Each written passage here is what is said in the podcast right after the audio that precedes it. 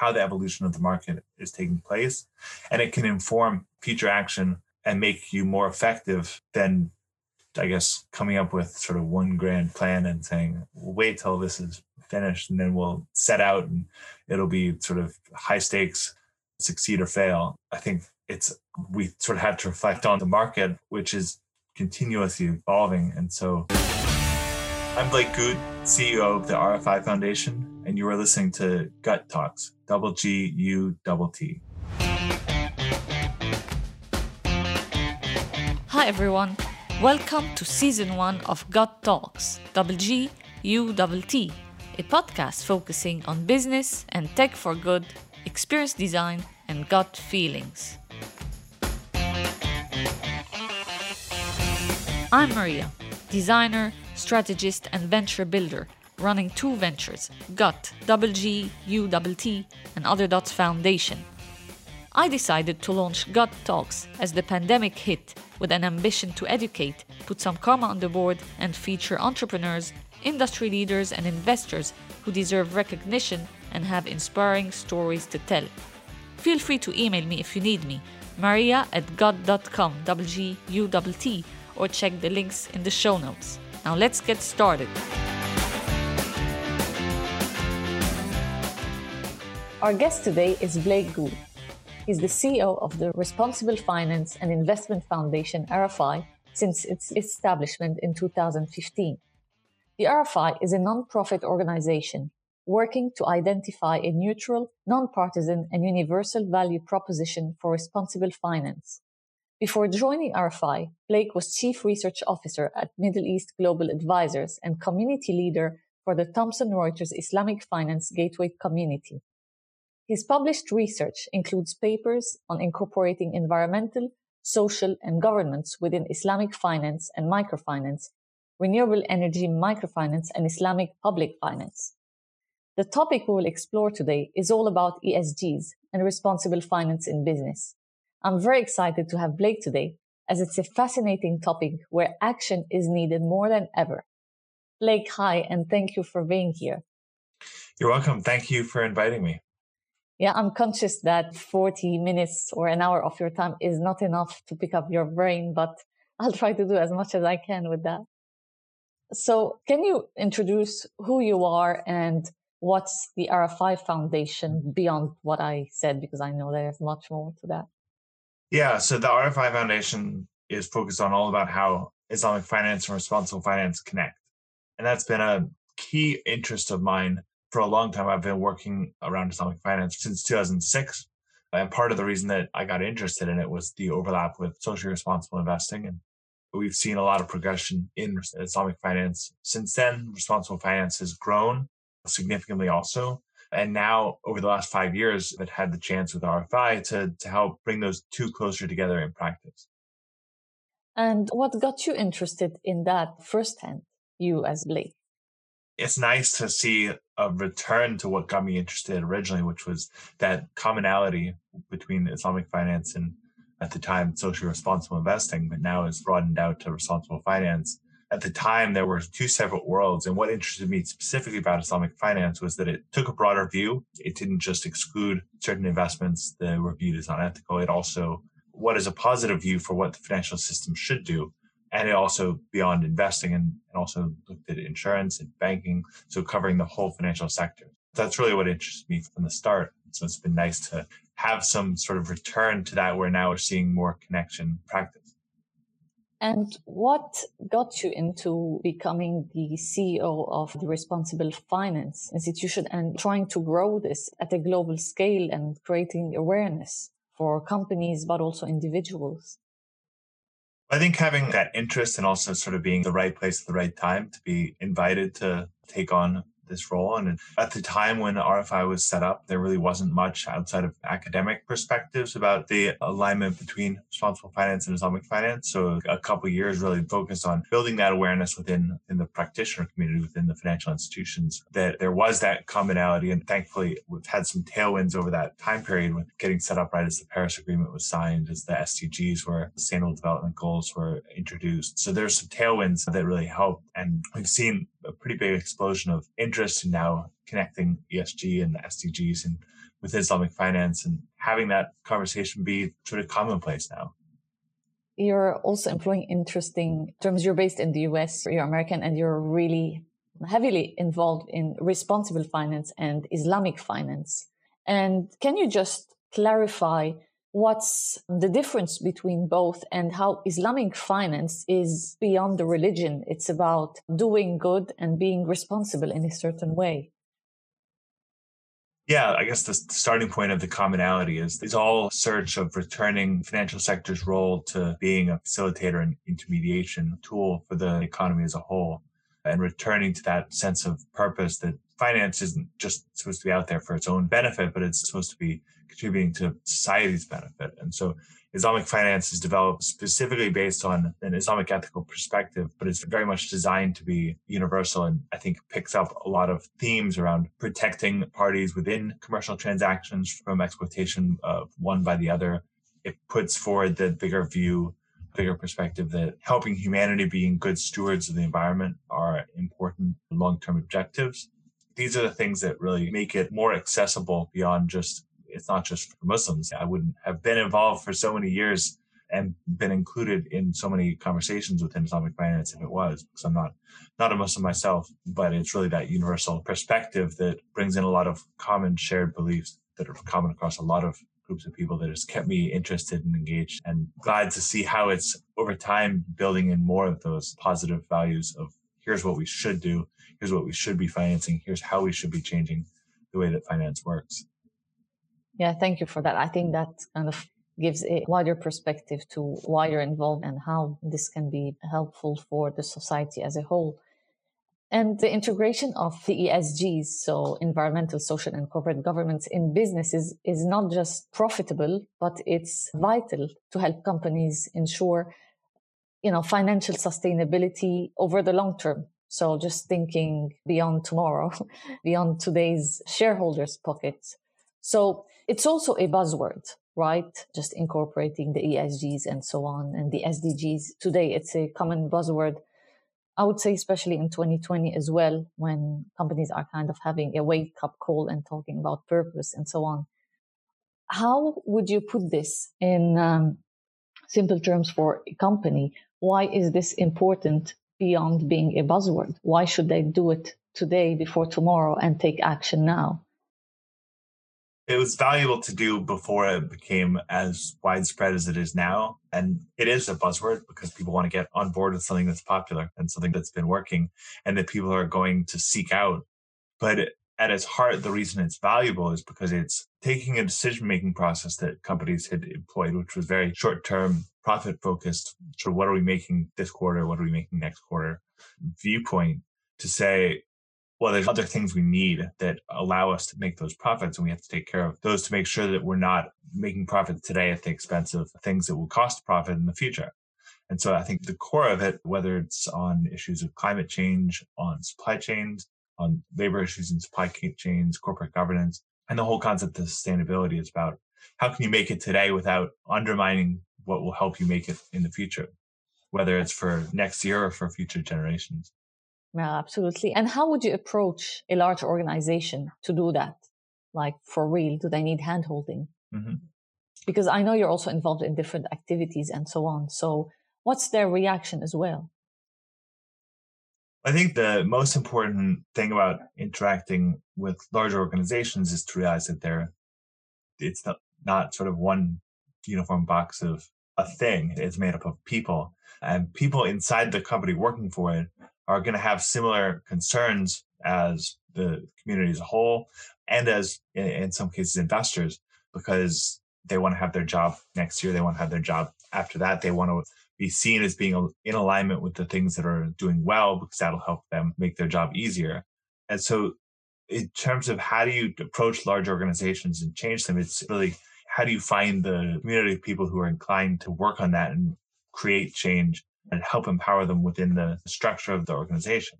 And so that can be, sometimes that comes from the bottom up in terms of employees trying to find ways to change practices within the company. Sometimes it comes top down with the either the board or the senior management, either on their own initiative or hearing from investors that they need to start addressing environmental, social, and governance concerns.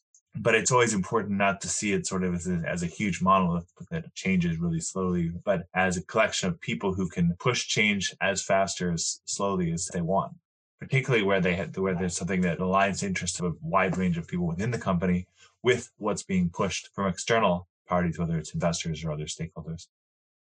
So do you have, I'm not going to say a practical example, but kind of a best practices, let's call it that way, from one of your experiences where you try to support a company into not switching, but becoming more responsible?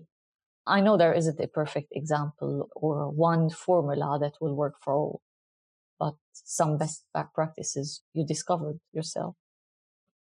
Yeah, we have a few examples, case studies on our website of some companies, but I think in general, sort of what you can take away from those in short, without going into too much detail about individual ones, was what was really helpful I've found in the world of responsible finance and with E S G is navigating what's important, what's relevant for any particular company, because there's so much out there. There's so many different topics that can be looked at that it becomes daunting, particularly for companies that are just getting going, to figure out where where should they start in a way that will make be impactful, be useful for their for them, useful for raising their profile as a company that is able to tap into responsible finance. So that process of looking at what best practice is, where there's gaps between what a company is doing and what best practice, and for similar companies, we deal with a lot of financial institutions. So that's the lens that we tend to focus on, is what our financial institutions are doing, but then also looking at what type of financial institution they are, what market they're in, what are the issues that they're going to have to deal with, to just focus efforts, because companies know much better within their business activities how to change things once they identify what they should be focused on. But sometimes narrowing the scope of things down to something achievable is the most important first step. And then letting sort of letting the community within the organization, from the management and from the employees, figure out where their best course of action is, what's going to be most effective, what are they going to be able to accomplish, and then be able to come back and next year and say, we did it, we did this. Now let's move on to up the ambition uh, for the next year, because it has to be something sort of iterative that over time shows progress, over time is sustainable in terms of maintaining attention, because people are bombarded by all kinds of things in their work lives. And so maintaining focus on something that's not just sort of how do we make our targets for this month or quarter or year is difficult unless there's sort of rationale for behind it, for why it's important.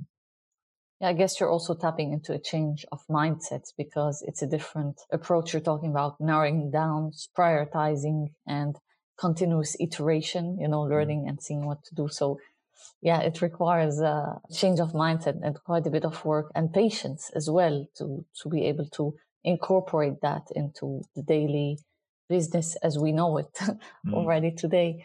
And this leads me into, how can you differentiate, going back into buzzwords, how can we differentiate the buzzwords of being E S G driven as a communication exercise or a C S R activity mm. and real commitment and action? For someone looking from the outside as an audience, how can they assess what's real and what's just out there as decoration? Yeah, I think that's part of what we have to do every day, is, is figure out from what's out there, how much of it is real and how much of it is spin or communication exercise. And it's always levels of specificity help show that it's sincere. And also, like I mentioned, it's not a sort of one-off thing. So if you're doing focused on one thing that is a list of all the things in the headlines this year, then next year you're focused on a completely separate list of things. And there's not specificity attached to each where there's something measurable that can be accomplished over time, then it becomes difficult to see how that is getting really embedded into what day-to-day business activity is. On the contrary, where there's specific measurable intent of what, here's what we hope to accomplish, and then looking back, take from what today is being reported, look back, see what was outlined as the intention a year ago, to see if it's following through on consistent themes.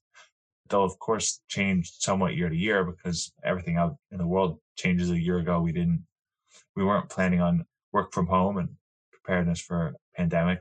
But there are some things that are still going to be relevant they should have been targeting a year ago and should be showing how well did that go this year and what's the plan for next year. And so I think that level of specificity really helps, and having some consistency over time is something that is really important for showing sincerity of purpose in what they're doing, and to show that it's affecting more than just on the sort of outward facing communications, but is changing the way that the company works inside. So it's consistency and continuity in a certain mm-hmm. and continuous measurement. You mentioned something as well interesting. It's sincerity, right? And this brings me to this uh,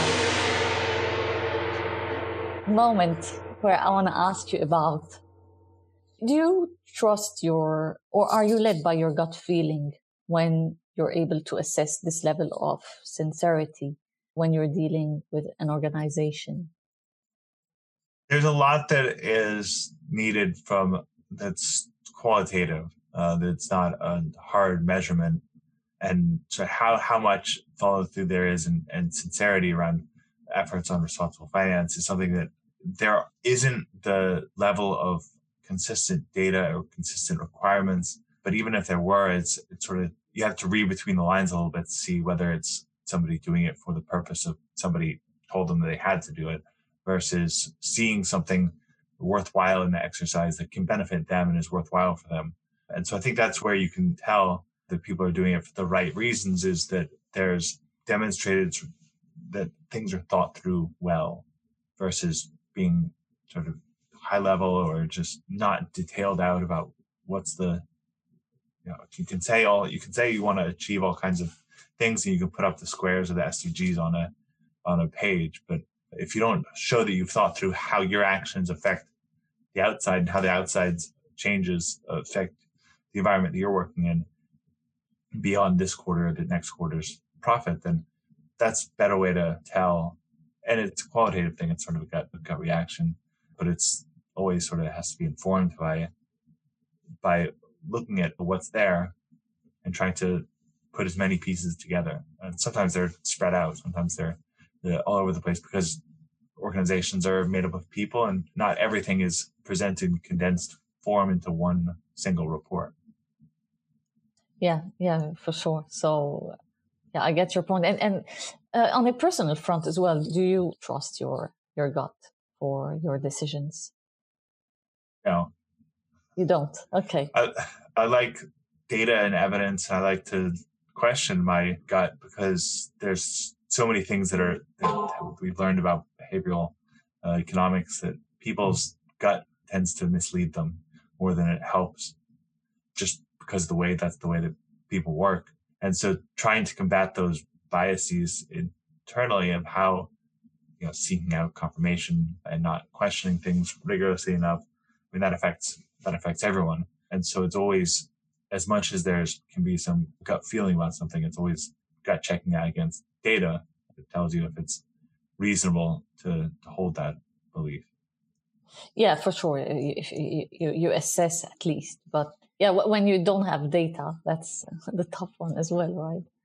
Well, I think yeah, yeah. I think with if you don't have data, you have to take a more measured approach in terms of the certainty you can have. Yeah. Uh, and I think that that's not necessarily always encouraged. Everyone is, pretty, is encouraged to have extremely high certainty about what they're speaking about. But I think having some self-doubt about that, or questioning if you don't have data to back up what your beliefs are in terms of this company is doing well or this company is doing poorly, those types of things that are measurable, but just we don't have data, so yeah. or we don't have visibility, that it's always important to take sort of a skeptical look on your own gut feelings. Tell you can try to poke holes in them and see where might you be wrong. Okay. Interesting approach. And you mentioned actually data and visibility, and it takes me back to where we started. Why are there continuous hurdles to embrace responsible finance? And why am I linking this to data in a certain way is because you have data, but you need real data, kind of true data, because you can have lots of data, but again, it's, you know, how to narrow it down, and visibility is another part of it as well. So why are there hurdles all the time? I think the biggest hurdle is that people want something simple and standardized, and that's probably not going to happen in most areas because you're not dealing with, I guess the, the one area where you are dealing with the most level of certainty and quantitatively oriented uh, action is in climate, because we know what we have to do to reach Paris Agreement targets, and those are the best estimates we have around how to keep uh, warming, warming under two degrees. But even there, there's big uncertainties around tipping points, and that should temper our our certainty. But it doesn't mean that things are not important just because we don't have something that's easy, an easy data point to use to measure it. And every company is different, every industry is different, and they have to take that into consideration where they're working, what the relevant issues are in the background behind within the economy that they're working in or across the economies that they touch. So I think people want a lot more simplicity than is probably likely. There's there have been some efforts to clean up maybe some of the sloppier or gaps that allow sloppy practices to occur. Particularly, I think there's a lot been a lot of efforts on this in in Europe around the E S G reporting requirements that are now being put into law, but that'll help, I think, more with uh, with people trying to to game the system between different standards and paint a, a rosier picture than actually exists. It's not, it doesn't, it still doesn't fix the fundamental problem, which is that responsible finance is dealing with complex things, and complex things and complex systems don't have that easy. Here's the ten things. If you report these, then you're E S G. You're good on E S G. It's much more continuously evolving and also more specific to the context in which it's operating. And what was true today wasn't necessarily the case five years ago. So I think if people sort of become more comfortable with the fact that it's not sort of black and white, that you do this and you're good and you do that, you're bad, then they can spend more time focusing on, how does this matter to me? How does this matter to others? How does this matter to the external, the environment, the society? And sort of embrace the messiness uh, a little bit. Yeah, I guess there's a lot of risk-taking as well that requires a change of mindset mm-hmm. uh, in a certain sense, going back to that. Is there any, I'm not going to call it failed attempt, but an attempt that didn't go really well, let's put it that way, where you and the R F I were trying to help change mindsets and trying to help overcome some hurdles? I think the, the direction. Yeah, I think the the issue of, you know, there's a, the, I guess there's sort of a definition. What do you what do you really consider a failure? Uh, what I would define a failure as is being sort of on a strategic path that's headed in the wrong direction and continually having to to row against that and do like a sort of strategic re- retreat over time. Uh, and I think, fortunately, we haven't really had that situation. The core proposition of R F I was that there's this alignment between Islamic finance and responsible finance, and that the world is moving towards closer convergence between the two. And I think that's uh, really held held true throughout the five years that we've been around. I think, I guess, with every sort of action to try to to try to change minds, to some degree, it's never going to be as successful as you hope when you set out. And so, but that's always more tactical issues of, is this the right way to, over the next three months, six months, twelve months, to affect change? And something not going every according to plan on that, on a tactical plan, I guess it doesn't really concern me because you're still picking up something new. You're still learning something about how the evolution of the market is taking place, and it can inform future action and make you more effective than, I guess, coming up with sort of one grand plan and saying, we'll wait till this is finished and then we'll set out and it'll be sort of high stakes, succeed or fail. I think it's, we sort of have to reflect on the market, which is continuously evolving. And so it's almost, we have to continuously adapt and refocus. And so there's always some element of success and failure to everything that we do. And as long as we're not continually having to row against being on the, the wrong strategic path, I think we're we're in a good good spot. Okay. So I wanna, yeah, I mean, this last question has two folds. So the first one is, if someone is interested in learning more about responsible finance, Islamic finance, and the role of the E S Gs in those organizations, how can the R F I network support in that sense? And the other one is how to get in touch with you. Do you have like social media handles or, you know, any links you would like to share by voice?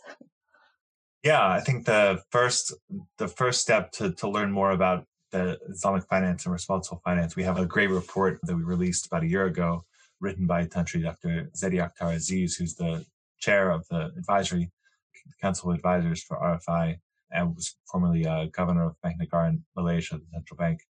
And she's written a report going into detail and I think providing a nice forward-looking roadmap for where the areas of convergence are. So I think that's a great place to start. And then we have a group of people who are sort of individually working, committed to responsible finance, called the Emissary Network, that you can find more information on our website, which is r f i dot foundation. And I think that's, there's some that you can pick up about and learn about by reading a report, like the report that we have, Ethical Finance and Islamic Finance report on our website.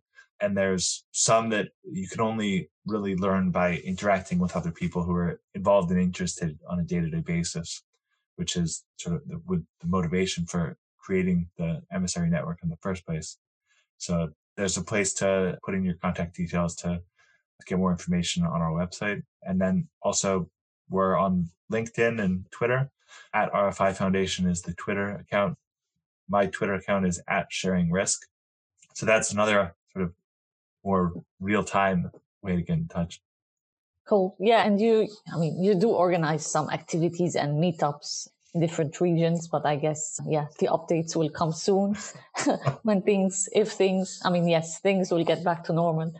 Yeah. Thank you so much for that, Blake. That was uh, super cool. And I'm really glad we uh, managed to have this conversation, because it's obviously a fascinating topic today that we need to take action. And if each one of us can do a tiny little bit, things can change if we just change our mindset and become more responsible individuals as well, because companies can follow too in a certain sense.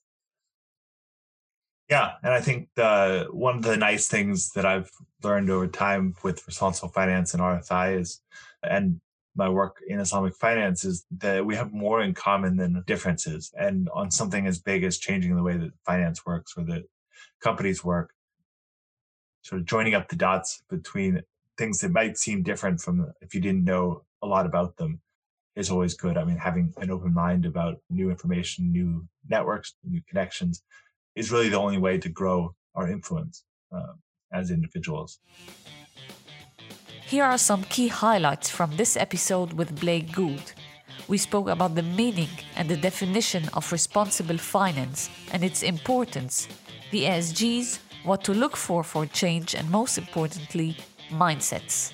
Thanks for listening. You were listening to Gut Talks by Maria Matloub. To support the show, please subscribe, leave a review, and share it with anyone who could benefit from listening to these stories and experiences.